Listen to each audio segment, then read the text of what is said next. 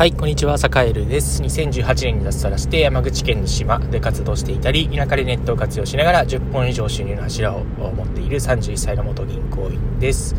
えー、さて今日は、えっと、まあ、サカエルの人生のバイブルというテーマでお話をしようかなと思います。ちょっとね、大げさかもしれないですけど、えー、っと、ちょこちょこまあ読み返してる本があるんですよね。えっと、その名も、えっと、カーネギーの、え、人を動かすという本なんですけど、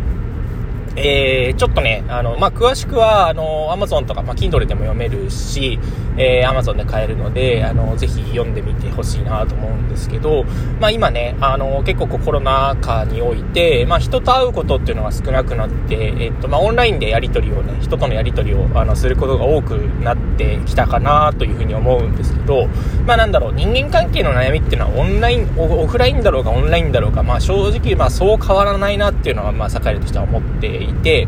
で、まあ、特になんだろう、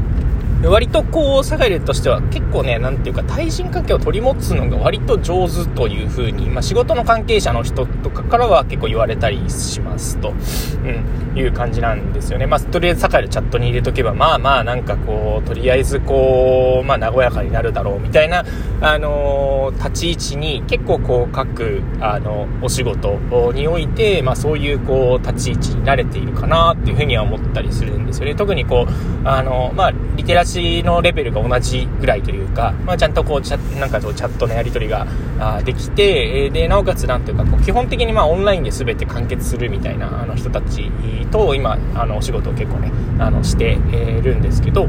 まあまあまああのそういうところであれば割とこうねうん、まあ、そういう立ち位置になるかなと思っていてまあなんだろう。まあ、そういう風になれたのって何でなんですかみたいなことをちょこちょここう聞かれるので、えー、まあ、この本の影響が大きいなっていう風に昨晩ちょっとこう読み返しながら思ったので、まあ、その昨晩というか今、えー、夜中の2時ですね。夜中の2時に、えっ、とえー、ひじきの漁がこれから、えスタートするのでまたひじき漁のあの漁場に、え今向かっている最中なんですけど、えさっきか、え さっき読んでたこう本、うん、を読みながら、えっと、読みながらっていうかもう何度も読み返してるんですよね。えー、やっぱりその、まあ、人を動かすというかこう人になんかこう納得してもらうとか理解してもらうためにはどういうふうに自分がこう立ち振る舞えばいいかとかどういうこう心持ちでいればいいかっていう、まあ、簡単に言うとそういう本なんですけど、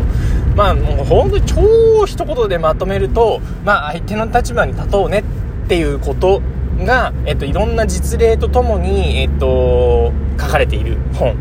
なんですよね。まあ、相手の立場に立とうよって、はいはい、分かった分かった、そうそうだよね、と、それ大事だよね、分かってる分かってるっていう人が多分ほとんどだと思うんですけど、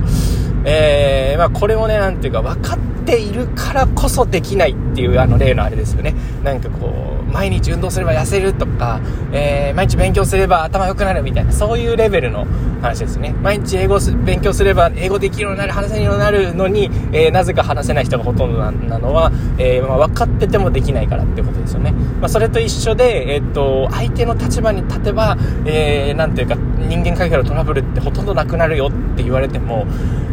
まあ、そうはうまくいかないわけですよね。うん、まあ、盛れ、下級盛れも、まあ、めちゃめちゃこう、イラッとくる時もあるし、こう、なんていうか、う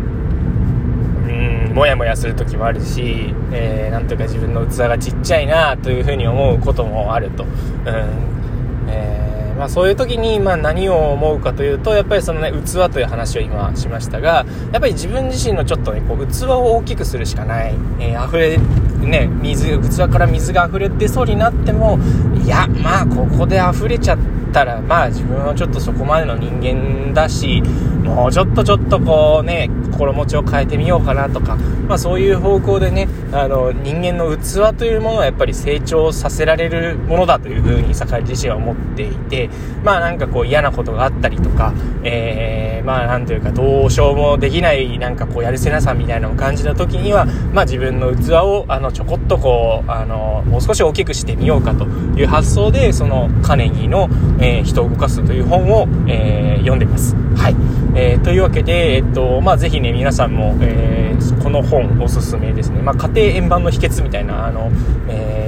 章も一番なんか本の最後の方に載っていて、まあ、家庭環境でちょっと悩んでいるとか、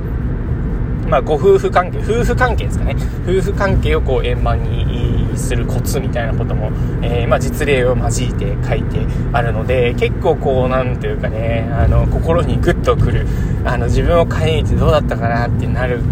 っていう、えー、本になってますので、まあ、ちょっとこうね、あの、せっかくなので、あの、紹介してみようかなと思いました。はい。まあ、ちょっと詳しい内容をここで話しすぎると、なんか本読んでも面白くなくなっちゃうんで、えー、ぜひね、あの、本を手に取ってみてもらえたらと思います。はい。まあ、いずれにしても、何ていうか、えっと、まあ、あのね、やっぱり自分の器をちょっとずつ大きくしていくっていう作業が、えー、まあ、自分自身を結局豊かにしてくれるんじゃないかなと。まあ、いろんな価値観、価値観であったりとか、いろんな人の立場に、えー、なって、えー、まあ、その上で、えー、ていうかね、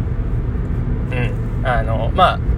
その中でこう泳いでいかなきゃいけないのが、まあ、世の常ということで、まあ、みんな、みんなね、えっ、ー、と、お互いね、頑張っていけたらいいかなと思ってます。はい。というわけで、えっ、ー、と、今日も良い日一日をお過ごしください。それでは。